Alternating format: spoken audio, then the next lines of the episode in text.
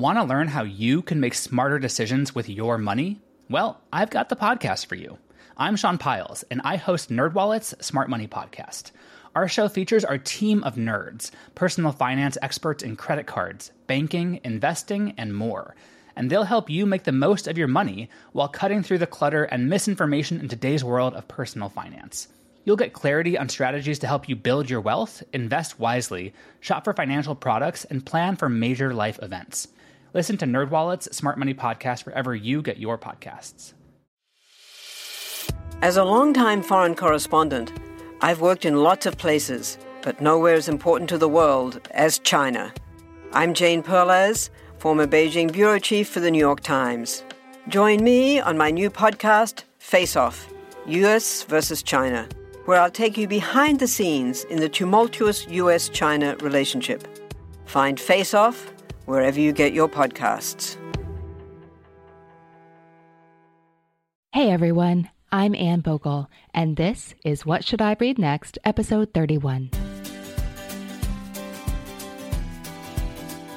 Welcome to the show that's dedicated to answering the question that plagues every reader What should I read next?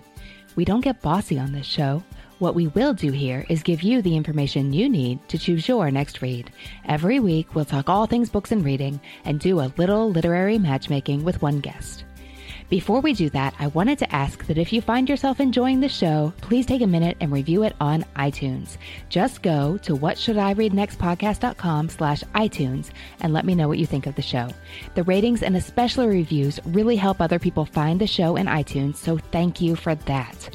A few recent reviews I loved. Ron Lynn said, The podcast makes me want to read fiction again. Layflower said, I have a very long TBR list after finding this podcast. That's to be read if you don't know. There was a review that said my voice sounds fake and like a fabric softener ad. Sorry, I can't do much about that one. But seriously, thanks so much for taking the time to rate and review the show. I really appreciate it.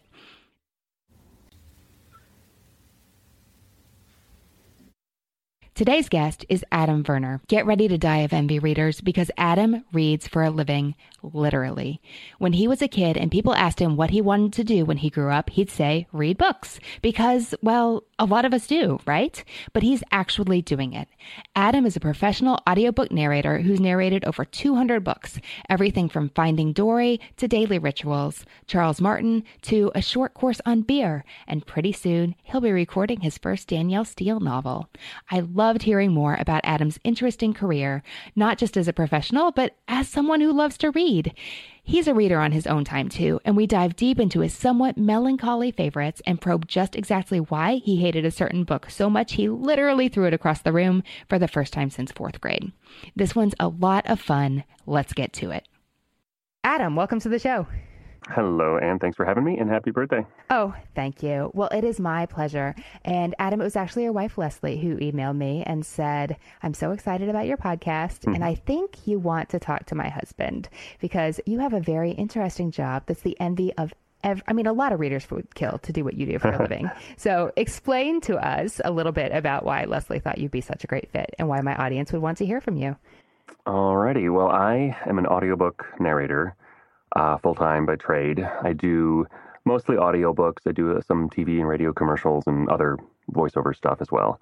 But the bulk of my time and uh, stuff is spent on audiobooks, um, which I came to from a theater acting background. Um, you know, got my undergrad degree in theater and a master's in acting and pursued storytelling in that way. And then realized uh, I could do my true love of reading books and somehow turn that into a living as well. So you get paid to read for a living? I do. Well done. What was the first audiobook you narrated? How did that come about? Uh, the very first one was called Hood, which was a retelling of the Robin Hood story, but set in, I think it was 15th century England, um, as in the Normans are invading England. So was, uh, and he was Welsh. It was a bit of a retelling of the Robin Hood story, uh-huh. um, which made it challenging for my first book because it was very long, you know, five, 600 page book all with ancient Normans, ancient Welsh, ancient English, Celts, Scots, witches, you know, lots of characters. Um, that was by Stephen Lawhead, and I did the whole trilogy. That was my first three books uh, for a company called Oasis Audio, which is in Wheaton or just outside of Wheaton, um, back in Chicago when I was there. And that's kind of back in 2005 or so. That's when I got my start. Mm-hmm. And then now, gosh, almost 10, 11, some years later, uh, done over close to 230 books now or so. Interesting. So, did you know from the get go that this is a very good idea and it's really going to work for me long term? I definitely knew it was what I wanted to do. It was tough to get used to from a, a stamina point of view. I don't know if you've ever tried to sit in a um, warm, padded box for eight hours a day talking to yourself. Well, when you put it like that, it doesn't sound quite as appealing. It's it's it's hard. I mean, it's very it's very demanding of your energy and your stamina and your mental focus. You know, as an actor, I was trained to be quote unquote on, to be fully there and present and focused and emotionally vulnerable and all that stuff for maybe two hours for the run of a show. Right. Um, and this is you know six to eight hours a day, five days a week. Sometimes if it's a longer book or you got multiple books going on. So it's very um, energy draining. But you know, I grew up reading books. I grew up um, listen. My the, the long story is that my parents split up when I was young, and my father, who was an actor, my parents were both actors, would send me cassette recordings of like the little golden books, if you remember those. Right. Yeah. From back in the day. He would mail me these cassettes of him reading books, and that's what I would listen to as a young child. Uh-huh. Uh, we didn't have TV growing up, so I just just read books and listened to my dad and as I got into high school and, and beyond, realized I want to tell stories, and theater at the time was the best way to do that. Uh, and it wasn't until I moved to Chicago after uh, undergrad that I realized audiobooks were a thing, even, um, and that, that someone could get paid to do them. So my, you know, people would ask me when I was young, "Oh, what do you want to do when you grow up, Adam?" And I'd say, "Read books." And they'd be like, "Oh, that's so cute." Yes. Okay. um, but I proved them all wrong, so that's what I'm doing. So, how many hours a week do you spend reading audiobooks? And does that count as does that count as reading time for you? Are you reading a book for the first time when you narrate it, or do you need to read it through a time or six before you're mm-hmm. ready to record it for everybody else's ears? Well, it's a full time job, so I try and spend, you know, again, it's as anyone who's self employed, it's always flexible, but I try and spend, you know, a nine to five, 40 hours a week in the in the office slash recording studio. Mm-hmm. Um, not all of that is actual recording because there is prep time. You do have to read the book through once. The deadlines being what they are, there's no way that anyone ever has a chance to read the book more than once, mm-hmm. especially if they're doing what they call simultaneous release, where if it's a new book, they want the audiobook, of course, to come out, hit the shelves or whatever, be downloadable on the exact same day the book comes out. Mm-hmm. So, and the audiobook, in, in terms of the publishing industry, sometimes they put that off and put that off. And then it comes down to like three weeks before the book's released. And they're like, oh, yeah, we need to record an audiobook. So they call me or, you know, some people like me and are like, how soon can you get this back to us? So it's a lot. Of, sometimes it can be very crazy deadlines.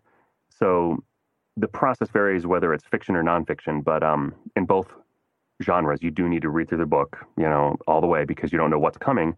There's always all these horror stories that narrators will share of, you know, if you start a book without reading it first and it's like a mystery or something, it's maybe only at the end of the book that the author reveals that this character had an Irish accent. oh no. or something like that so you're um, looking for details that maybe the casual reader is not, or the yes. serious reader who's not exactly. in charge of narrating this thing. Yeah, right. there's all sorts of things that come into play. So when you when we, most of us read fiction, we write down character prep things because if the author's good, they'll say things like she said in a husky voice, and her voice sounded like you know a violin at dawn or some. So all of these descriptive words that help us as actors to, to decide what these characters are going to sound like, mm-hmm. um, and make all those decisions ahead of time. And nonfiction, most of the time, there's all sorts of crazy words you need to look up. Um, the one I just finished was this very long, 17 finished hour uh, history book on the history of the Everglades called The Swamp, which is really fascinating if you're into history. But it had, you know, all sorts of, because all the way back to the ancient conquistadors and their names and Native American names and Chief Who's It, Chief What's It, and place name. I mean, just reams of research. I have a spreadsheet a mile long of all the stuff I had to look up um, and know how to say before I start reading it. That's kind of the process, but I do that, yeah, all week. Okay, so what's the rough rule of thumb? How long does it take you to read? In an hour reading equals how many pages of audiobook? The general rule they say that people use in the industry is it's about 10,000 words. Some people use 9,300, but uh-huh. say 90, 9,500 to 10,000 words or so per finished hour of audio. So to make the math easy, if you have a 50,000 page book, you can estimate that's going to be five finished hours of audio. And most experienced narrators can record at what we call a two to one ratio, at mm-hmm. least, meaning two hours of recording for every hour of finished audio, because that includes breaks, uh, mistakes when you have to stop and back up, sneezes, you know, anything that interrupts recording. it's about a two to one ratio. You know, I I can do 1.5 to one easily. Interesting. Now, reading down on Audible right now, when I search your name, it, mm-hmm. it gives me 187 results. Yep. And we have everything from Finding Nemo and Finding Dory to Mason Currey's Daily Rituals, which I just love, mm. and mm. a whole lot of fiction. Um, like there's some Charles Martin here on the first page. There's uh, nonfiction mm. books like Smart Fat and The Beginner's Guide to Investing. Yeah. What what stands out in your mind as some of your favorite books you've narrated over the years? I have a soft spot for fiction because of my acting background. It involves it allows you to really dig into the characters and get into um, the minds of them. Some of my favorite books. Um, years ago, I was lucky enough to get. Do you know Pearl S. Buck? She wrote The Good Earth. Yes. So I didn't do The Good Earth, unfortunately, but uh, which is what most people know of hers. But she actually wrote a lot of other books, and there's two sequels to The Good Earth called uh, Sons and A House Divided, and I got to do those two, as well as two others of hers called Dragon Seed and Pavilion of Women, and just the like, just the kind of like dense literature that she writes, you know, because a lot of those older books, they they were already produced into audiobooks, you know, 30 years ago. There's not a chance to do a lot of those. Um, those were amazing. Uh, in terms of young adult, there's some really fun young adult stuff I did recently called The Terrible Two by John Jory and Mark Bennett, I think are the names. Um, great for teens, for any listeners who have kids or teens. And then the sequel just came out that we did called The Terrible Two Get Worse. So, what makes that so much fun for you as a reader? There's a lot more freedom in the voices, which is for a similar reason why I like fantasy. I did one recently, you know, where there's demons and there's dragons and there's these wizards whose voices are described as steel, you know, steel wrapped in flame. Um, okay, tell me that it's nice outside in a voice that sounds like steel wrapped in flame. it's nice outside. Very nice. so yeah, those are just a lot of fun to do because there's just more, you know, in a in contemporary realistic fiction. Obviously, you need to do contemporary realistic voices. Uh-huh. But in sci-fi and fantasy and teens, you know, it's just it's just a bigger playground. Is the way to think of it. Um, I also love doing memoirs because it's someone's personal story. Um, there was one I did called All the Wrong Places by, oh, I'm blanking on his name right now, but he also wrote a book called Fire Season. It was about, he was a writer living in a fire tower, you know, being a fire watchman in some national park for a couple summers. Um, so people's stories. Um, there was a book called Growing Up Amish that was about a, a man who grew up Amish and then left mm-hmm. the faith and his struggles and all this stuff with that. So you know, there's so a lot. Of, there's so much meaning in someone's personal story that it's just not that it's better or worse. It's just different than fiction. You know. Uh-huh. So that's really it's such an honor to inhabit someone someone's uh, words like that if they're not able to narrate it themselves for whatever reason. Do you use a different voice for a memoir than you would for something like The Beginner's Guide to Investing? Not really. No. You know, you um, as we we say in the industry that when you're recording nonfiction or memoir or biography or anything like that, mm-hmm. you're playing one character and that is the character of the author. Mm-hmm. So, but you're that's kind of as through the lens of you. You know, you have to inhabit that character as best you can, but there's no reason to change your voice because I'm obviously I'm getting cast in these things because I have a slightly younger. You know, I'm not a 60 year old man sounding voice. If mm-hmm. it was, they'd cast a 60 year old man. so they're already ca- casting me somewhat appropriately. I guess is the way to say it. Okay. Now you read 40 hours a week for your job. How has that impacted your personal, non professional reading life? Good question. Um, I, I will say I probably read more. I don't know if that's true because I didn't read during, you know, when I had a quote unquote regular day job or was in uh-huh. school. Uh, the same conflicts applied. I definitely read l- a little less now than I did before, you know, I was married and have two toddlers and another one on the way. um, because when I'm reading during the day, during the workday, it's pretty much I'm the book I'm reading is the next book I'm recording. I'm uh-huh. prepping uh-huh. the next book. Um, right now, I'm prepping a book of uh, it's a uh, Christian nonfiction called A Mile Wide by uh, Brandon Hatmaker, Jen uh-huh. Hatmaker's husband. Yeah. Um, and it's a nonfiction book he wrote about his faith. So I'm prepping that while I'm recording a book of sci-fi short stories by Jack Campbell. um, but you know, I always make it a point every time I take a lunch break. I prep a little bit, drink some coffee, eat lunch, and then I read the book I'm currently reading for pleasure, which, as I mentioned to you, is now Zero K by Don DeLillo. Um, so I read you know, a little bit of that. So you know, I know I read less books per year now probably than I did five years ago. Mm-hmm. Um, but that's just a season of life thing, I think. Interesting. Okay. Yeah. Well, it's great to get a little peek behind the scenes. Okay, Adam, you know how this works. So on mm-hmm. the show, you tell me three books you love, one book you hate, and what you've been reading lately, and we talk about what you should read next. All right. For your own sake and not for a paycheck, what what are you reading right now? Let's start with your favorites. What's a book you love?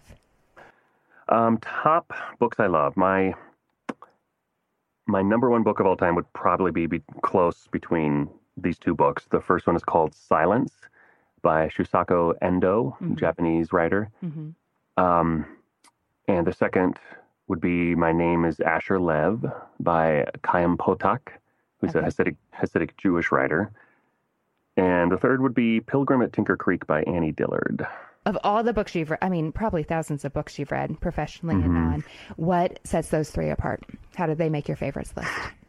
Um, the first two for me, Silence and My Name is Asher Lev, because they're these deep, deep stories of someone's internal struggle with kind of working out their faith with how it reacts to the world around them. Um, very different ways in these two books. In Silence, it's a book about, uh, takes place in the late 1700s, I believe. I forget the exact dates, but it's when the um, some of the original Jesuit missionaries were kicked out of Japan and really um, persecuted and tortured and killed for, for their faith and um, all based on real historical letters and events and things like that. So I guess you could even call it historical fiction. Mm-hmm. Um, but the main character is a priest who has to decide like what's the you know best thing to do here, because they would make these um, natural Japanese believers, converted believers, as well as uh, priests. Uh, kind of recant by trampling on this image of Jesus that they call, and I'm going to mangle the pronunciation, the Fumi, F U M I, which was an Im- image of Jesus on a board, and they would have to, you know, symbolically trample his face in order to recant their faith. So I don't want to give away the ending, but the struggle of that, uh, you know, what is the best way to minister to people in a situation like that, and how important are the words of your faith, or does it go deeper than that? So, and I, he's one of the authors that once I read that back in, I think that was, in, I think that was actually assigned for a religious studies class in undergrad. I went and read everything else he's written which is great because it's just now being a lot of it is just now being translated into english every year there's a new book out that's you know actually 30 40 years old that they're just now translating mm-hmm. i did not realize that's what the book is about okay. yeah he's he's an amazing writer and all of his books are very thematically similar he's mm-hmm. not one of those writers that can write you know wildly different books like there his whole corpus of work is almost almost just one book exploring slightly different variations of the same topic mm-hmm. um, which is interesting and then, but in a similar way, my name is Asher Lev is about this kid growing up in a very, you know, strict Hasidic Jewish uh, society and culture, um, who, but has this gift for painting and art. And it's again, it's that struggle between, ah, you know, I want to like be true to this art, but there's many ways in which this conflicts with the culture of my faith and the world I live in right now. And that struggle um, is just so powerful to me. And again, I went and read every other book Chaim Potok has written. He wrote The Chosen, which it made into a movie Is years. That the one about baseball? Yes. That's the one. Okay. Yeah, so that uh, if people know him, they know him from The Chosen, which is a good book too. And then uh, Annie Dillard, you know, that's uh, in a different genre. I have this passion for nature writing nonfiction, I guess, um, or stories of exploration, or wilderness, or survival. Mm-hmm. Um, and Annie Dillard kind of perfectly encapsulates that with her nature essay writing. Um, and I love all of her books. But I picked this one because it was, I think, probably the first one I read. What do you think about her more recent work? Well, th- there isn't really. I mean, the book. Are you talking about the book that just came out? I'm just wondering because I love Pilgrim at Tinker Creek and have read it numerous times and her older writing, but what she's written in the last 10, 15 years has been much less accessible to me and hmm. I haven't opened. I have her new one, but I haven't cracked the cover yet because it's it just feels. I'm, I'm, a little afraid to find to find yeah. out what's gonna happen when I start reading. Well, I, I was kind of disappointed because I picked it up in the bookstore and was like, you know, oh, there's no question I'm going to buy this. And then I looked at the table of contents, and it's it's just everything republished. There's actually nothing new in the book. Everything in the book, as far as I could tell, was p- pulled from a previous collection. And I've read everything of hers, so I've already read all those things. So I didn't Oh, that's heartbreaking. I I've know. Seen, I saw the essays that said Annie Dillard finally has a new release coming out. She hasn't been writing as fast, and and I I'm oh, well that's just very sad. I Well, know, I, I mean- won't feel as bad about putting it off though now. Yeah, it was disappointing. And the subtitle, I think, says something like "Essays Old and New," Mm-hmm. but you know, I take this with a grain of salt because I didn't sit down and read it. Maybe she updated or Mhm. edited some of the essays. I'm not Mhm. sure, but I, you know, I poked through a few of them and line for line was like, oh, I remember this from uh, "For the Time Being" or Mhm. uh, "Teaching a Stone to Talk." Um, I mean, I some of her stuff is. She's one of those writers that, like, especially in some of her fiction, like The Maytrees, Mhm. which I loved, but you could tell uh, some writers get so good at language that they end up turning off. They end up like being inscrutable in a way. that was a very tactful way to put that.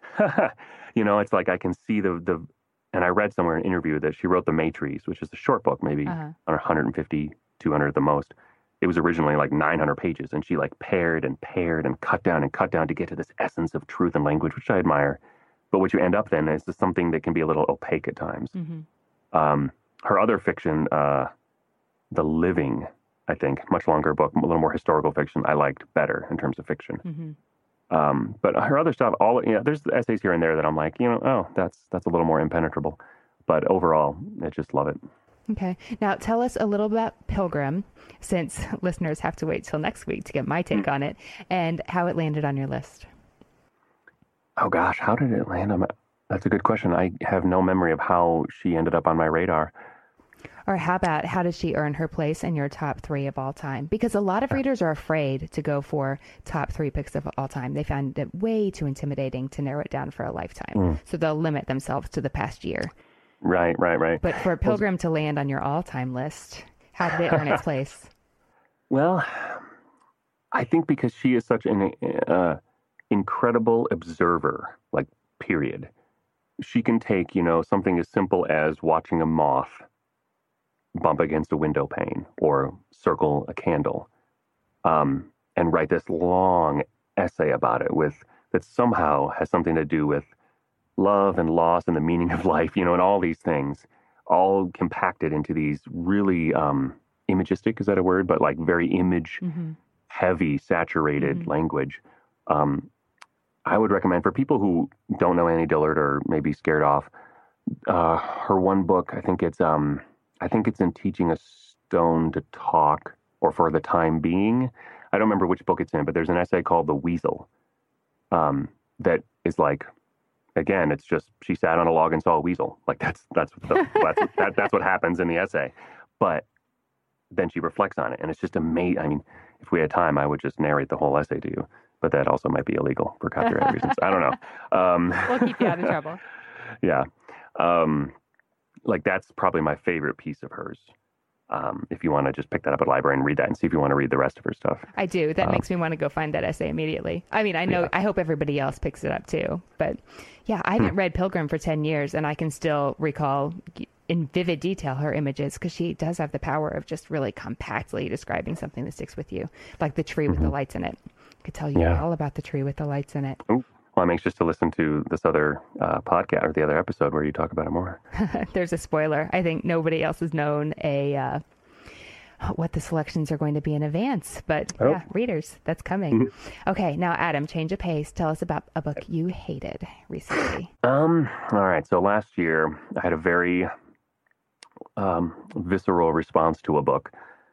It's the only. It's the second book in my life I can remember literally throwing across the room, like when I finished it. Wow. What was the Um, first one? uh, White Fang when I was in fourth grade by Jack London. Really? Be- I was so upset at the treatment of the dogs Uh-huh. that I just couldn't handle it. And I threw the book across the room. Okay. Um, and so this many book, years later. many years later, um, this book I felt so betrayed by. It's called The People in the Trees, hmm and I'm going to butcher pronunciation of your name. I'm sorry. Uh, it's a woman, Hanya Y- Yanagihara, I think is how it looks like at least. Um, and here's why I felt betrayed. The writing is wonderful. She's a super talented, amazing writer, and I was drawn in immediately. Um, it's about uh, takes place in the 60s, 50s, 60s, kind of spans of time, spans quite a bit of time. But a, a researcher uh, attached to Stanford, or one of these these big universities on the East Coast, He's making these trips to this mainly undiscovered um, tropical island in the South Pacific somewhere, fictional probably, but that genre. And there's a tribe of people, mysterious people there that you know he wants to study. And it really reminded me of a book called State of Wonder by yes, Ann Patchett. I was just thinking that. It is very interesting what you just said because of two connections. First of all, um, A Little Life by the same author, the second novel, has gotten so much buzz this year. And it's hmm. also been accused, not accused, been very frankly acknowledged to have, I think the Times said it has like as many triggers as the Texas gun show. That huh. just a, approach with caution. So that's interesting that you mentioned that. Um, but interestingly, uh, when I had Amy Johnson on in episode 30, so I think that's just last week if you're listening now, she the book she hated was State of Wonder. And the reason she hated it was she got to 4 pages from the end and characters made some decisions she was not expecting and she felt like you know, I thought I knew you for almost 300 pages, and I get to the end, and she used the word, like you did, betrayed. Like, hmm. I don't know you at all. I don't understand your choices. I, I feel like even if I don't like what you did, I should be able to understand what you did. And I'm not okay with the book. And I, you know, she says she enjoyed the book, but just felt like she was led to a place and took a sharp turn and just really felt betrayed. So it's yeah. interesting that you compared it because it's also interesting. Apparently, I can't stop using that word. Um, but that you compared it to State of Wonder, and then this other reader had such a similar reaction to huh. to that book as you did to this one. Well, yeah, that's very fascinating because there has to be some kind of inspired by thing going on there because State of Wonder is about a researcher, you know, finding a tribe of people deep in the forest who have this special ability because, like, the, those plot points are almost identical. So it, when I first started reading People of the Trees, that, that kind of bothered me. Mm-hmm. But again, she's a good enough writer that it, that stopped mattering. Um, and I read State of, when I read State of Wonder was years ago. I don't remember feeling betrayed. I do remember thinking the twist at the end, like I disag- like I met, like you said, I might have disagreed with the character, but I, I didn't have this kind of visceral gut reaction mm-hmm. that I had to people no on the books were thrown. No books were okay. thrown. Yes. Okay. Interesting. All right, Adam, what are you reading right now? I'm reading a couple books. So there's Zero K, which mm-hmm. is Don DeLillo's new one. Mm-hmm. Uh, for pleasure, for work, I'm uh, I just got cast in the new Danielle Steel novel uh, really? called the the Award. I know I've never read any Danielle Steel, um, but her new book is coming out um, sometime later in September, I think, or so. But uh-huh. Uh, so I got cast in that, which I haven't read yet. I haven't started yet, but it's set in 1940s France, so kind of World War II era France. So I think there's going to be some spy romance stuff going on there. I looked I looked it up. She's the fourth best selling author of all time. Holy smokes. Really? It goes it goes Shakespeare, Agatha Christie, and then one I hadn't heard of, Barbara Canterbury Canter, Canter another romance an English oh, romance writer. Um and then Danielle Steel, yeah, number I four of all time. big, but I didn't know she was that big. Now, yeah. are you? Will you be one of many narrators? Not on this one. Um, sometimes that happens if especially if chapters switch focus, uh-huh. like one chapter is from a man's perspective and then other chapters from a woman's perspective. But this one is um, it's just me, and in uh, so, and in this one, like they do sometimes, they'll be actually be recording. We'll, we'll be recording it twice, the unabridged version and the abridged version because it's kind of long. So this is one of the rare instances where I'll actually get to record through it twice. Um, Interesting. So that's yeah. not just edited down. That's a totally different read. At least for this book, it is. I think depending on how they do the abridgment, if they're just cutting out whole whole chapters, maybe they can do that in post production. But uh-huh. I know for a lot of abridgments, they're literally removing sentences here, sentences there, splicing things together. So there's just no way to you know edit that without uh-huh. sound without it sounding bad. Uh-huh.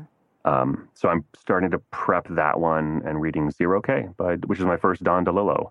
Do you have you are you familiar with him or have you read any of his stuff? I haven't read his work. What inspired you to pick that one up? Uh, the subject, actually, because I've heard his name. You know, I know he's a well known writer, um, but had never really had a reason to read him. And then somewhere, probably a Goodreads email I got, uh-huh. they, they featured his book and said that it was kind of about uh, cryonics, which is the uh, sub zero preservation of the human body, or just your head, in, ho- in, in, hope of a future resurrection. Mm-hmm. So it's a little bit of a sci fi and I I love reading sci-fi and fantasy. I, t- I tend to veer toward a lot of that stuff, especially for my reading in my own time. So I was like, oh, if I'm to, you know, ever try a Don DeLillo book, this is a good time to do it. And I'm about halfway through it. And it's, speaking of Annie, Dill- Annie Dillard impenetrableness, it's a little bit that way. I mean, he uses language so uniquely and so adroitly and so unexpectedly. While I admire it technically, it's it's a little hard to get into. Like I'm halfway through the book and something has just happened for the first time. Uh-huh. you know, it's one of those slower moving, very contemplative, very almost mystical books. So I, the jury's still out as to whether I'm going to like it. Uh, but so far, it, it's it's interesting enough. It's it's keeping my interest. You know, this these days, as old as I am, uh, and as little time as I have to read, if I am not drawn in by a book in the first couple chapters, I just abandon it. I'm, I'm not going to push, you know, make myself finish a book mm-hmm. if I'm not liking it. Okay. But this one, this one I want to finish. So. Okay, so that's it's at least we have a little bit of your idea then of a verdict. Adam, yeah. is there mm-hmm. anything you want to be different in your reading life? I'm sure, like everyone says, more time. Yeah, I know. No um, magic wands involved here. you know, uh, kind of as I mentioned, because I have so little time to read for pleasure these days, when I do pick up books, I, like I said, I tend to veer toward page turning sci fi, and I, I, blazed through the Red Rising trilogy that I know you've recommended or talked about. Um, John Scalzi's Old Man's War mm-hmm. books, um, just because they they keep my attention and they're you know they're much more likely to pick them up and read them. Um, whereas authors in books like Silence and My Name is Asher Lev, these are books that are on my top time, my uh, all time favorite list, but they're ones I read you know 10, 12 years ago.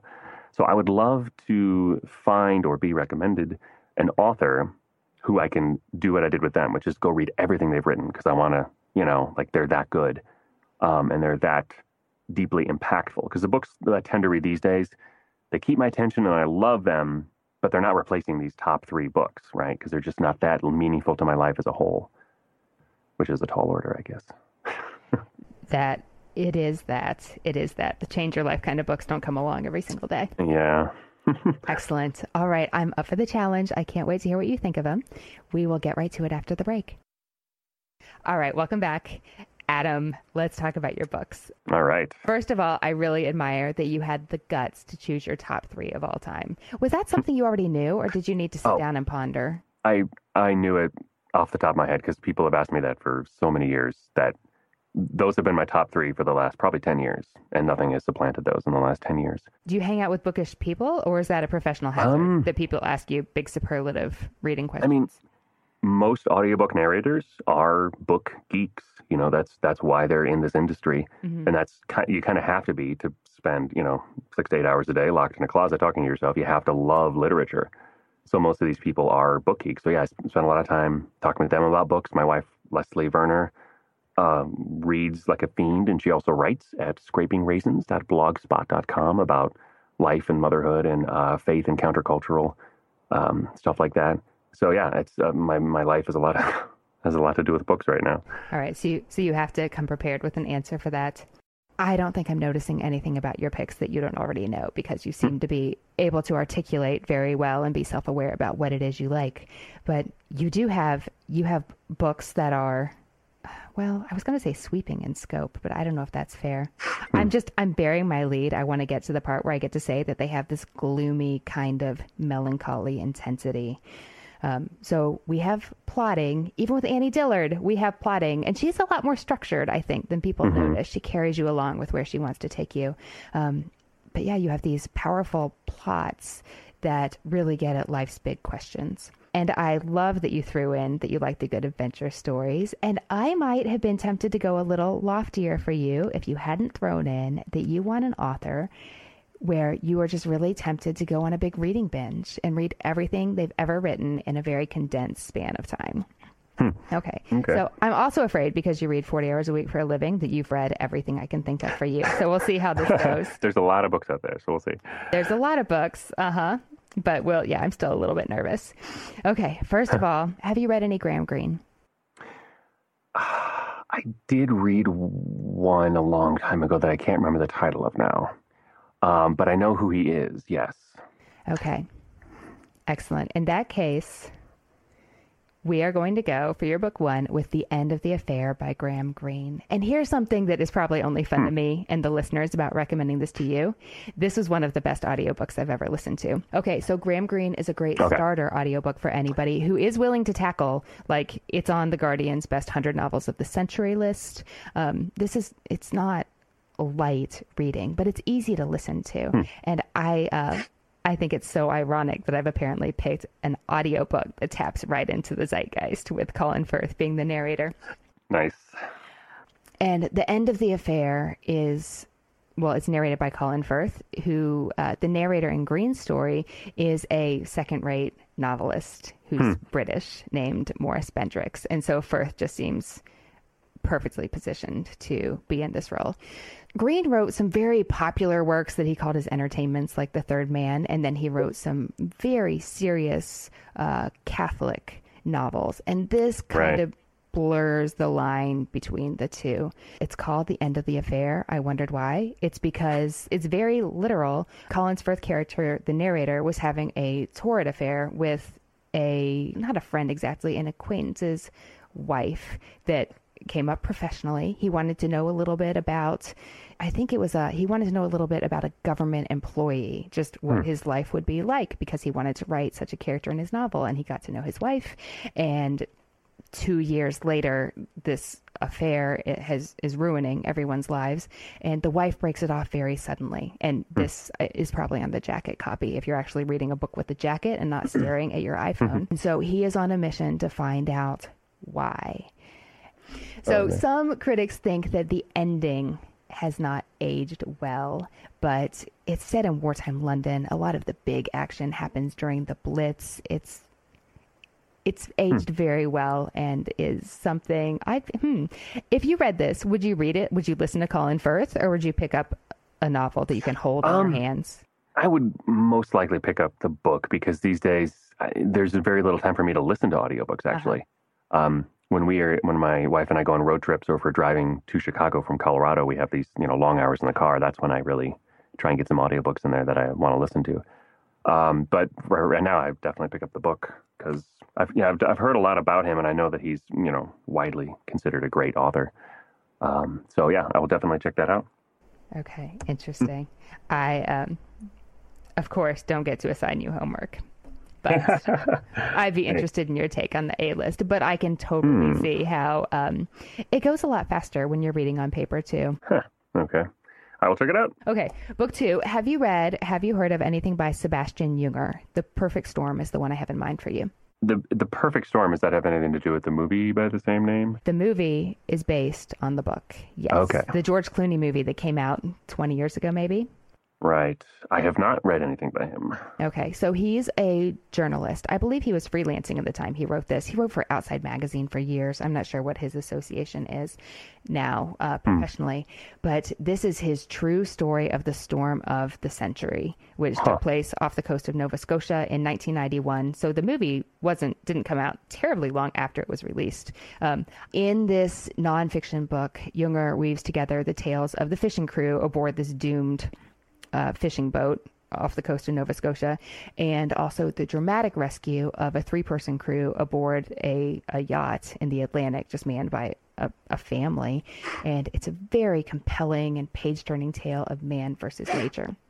And it's called The Perfect Storm, um, not because uh, it's in the meteorological sense perfect means it could not possibly have been any worse. So it was a hundred year storm just created by a very rare combination of factors. Three already bad storms came together and blew up. And one of the things that I found so compelling about this is Junger goes into great um, meteorological and practical detail about what exactly that means.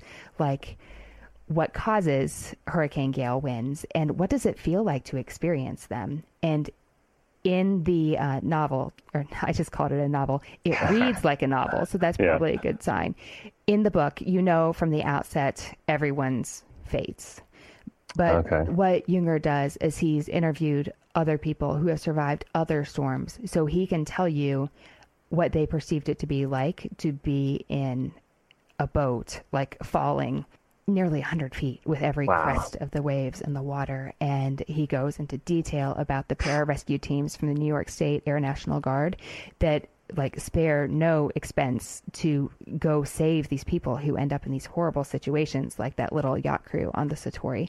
And he interweaves his narrative with the uh, the history of Gloucester, this little New England fishing village that the fishing boat set out from and the New England fishing industry in general. And that is just really interesting, especially if you know nothing about that like me, just to talk about uh, what the life was like and how people tended to get into the work. And of course, this sounds so cliche, but the superstitions surrounding going out on a big voyage, I mean, a multi week voyage, and sometimes many months to catch fish is just fascinating. How does that sound to you? That sounds definitely up my alley. I love. Um, I I've read a lot of similar books about uh, survival. They tend to focus around Ant- Arctic or Antarctic exploration, you know, Uh-huh. and all of the tra- the catastrophes that happen with that. But that I've read a couple other books about shipwrecks. You know, about um, oh, what was the one about the true story behind uh, Mutiny on the Bounty? Oh, um, interesting. that the true story. I forget the name of the book now. Something about the heart of the sea, in the heart of the sea. Anyway, but it was the true story about that and some whaling, you know, books about whalers and stuff. They've so yeah, that sounds right up my alley. So this isn't a big departure for you. No, no, and not at he's been everywhere recently. Junger has because he just had a new hardcover come out.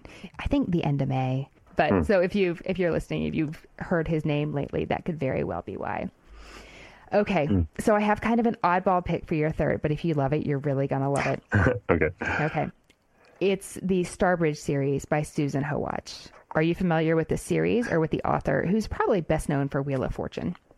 Not at all. You said Star Ridge Star Bridge. Bridge. It doesn't sound familiar at all. I mean, this is one that either it's for you or it's not. You're going to hmm. love it or you're going to hate it. So we have the Church of England in the early 1930s. Like that's where your cast of characters hmm. is drawn from. It's set among the. It's been a while since I've read this, so I'm going to botch the names. But you have your bishops and your. What are the other characters? You have your uh, hierarchy of okay, religious cardinals and- officials. Yes, doing Okay. battle and making power plays and trying to rise in the ranks. And so there's a whole lot of religion. There's also a whole lot of sex and a whole lot of psychological probing, drama, lots of complicated relationships. The first book is called Glittering Images. It is set in the 1930s. And the first three books of the series are all set pretty much back to back in the early 30s. And the latter three books of the series take place in the 60s. Each book stands on its own, but like some other series that you might be familiar with, like Tana French's Dublin Murder Squad, not probably not up your alley, Adam, but it comes immediately to mind. Each book is narrated by a different character. They stand independently, but you feel like you rotate the prism and get the whole perspective of another individual who might have seen things totally differently than the person who narrated the previous stories. But they do all stand on their own. Glittering Images is the first book, and the glittering images of the title are the shiny, happy, together, successful facades that these church um, officials, I guess is what you would call them, present to the world. So they're charismatic, they're successful, they look perfectly together. And Howatch goes behind the scenes and unmasks that and puts them into situations that would challenge, I guess, even a bishop, we'll say. so you do not have to be religious in any sense to enjoy these. I'm sure plenty of people loved like the Thorn Birds, which is set in the Church of Rome, and it Oh, has that similar kind of sweeping feel. Except Howatch's six books probably add up to just barely over as many pages as a book like the Thorn Birds had. Howatch has a very fast moving story, but she is probing human nature and the big questions of life. How does that sound to you? That sounds interesting. Um, yeah, I've never heard of her. So it, I just, you know, looked up the, the first book, Glittering Images, on Amazon, and it doesn't look at first blush like a book I might pick up instinctually. But I love getting surprised like that. So I will give it a try and I will let you know what I think. We'll see how that goes. okay, Adam, what do you think you'll read next? I might pick up The Perfect Storm next just because I haven't, it's, even though I love that genre, I haven't read a good nature book like that in a little bit. So that, that's probably what I'm going to pick up next. Yeah, I also have, I mentioned uh, H is for Hawk, another kind of naturey book that's, that uh, I have a copy of that sitting on my to read shelf that's um, going to work its way in there soon. That one seems very much at home among the titles that you've you've chosen. That seems yeah, because I, I, I try not to buy a lot of books these days because I'm just overwhelmed with them. Mm-hmm. I just get them from the library, but that's mm-hmm. one I I bought because just I just think I'm gonna like it, so I just bought it.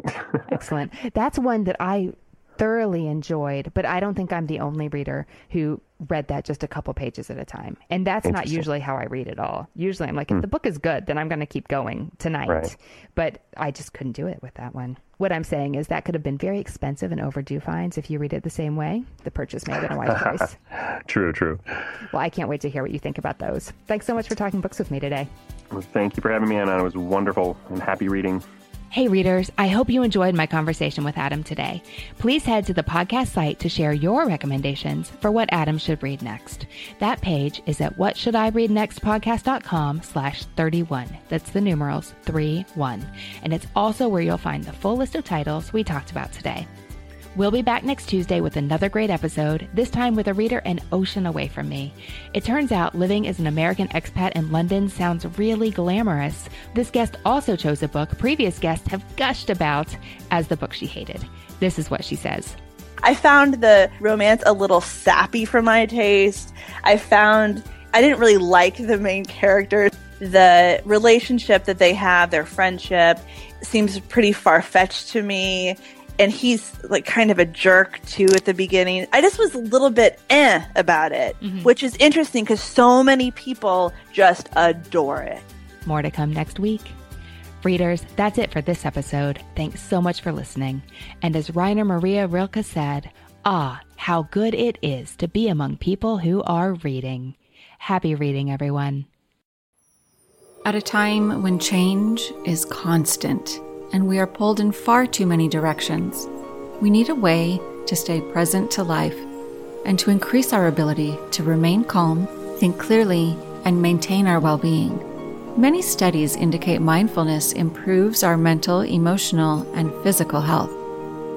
On a mindful moment with Teresa McKee, you can learn how to practice mindfulness and enjoy its many benefits. Tune in for guided meditations and to hear tips and advice from some of the most respected experts in the fields of mental health and mindfulness. The world truly can be a better place. It all starts with a mindful moment. Have you ever wished that you had a direct line to your pediatrician to ask all the questions that constantly crop up while parenting? We sure have. That's why we launched the Bites of Health podcast. Every morning, we'll answer a commonly asked pediatric question in five minutes or less. You can tune in while you're making your second cup of coffee or from the school drop off line. So be sure to tune in to Bites of Health, streaming now.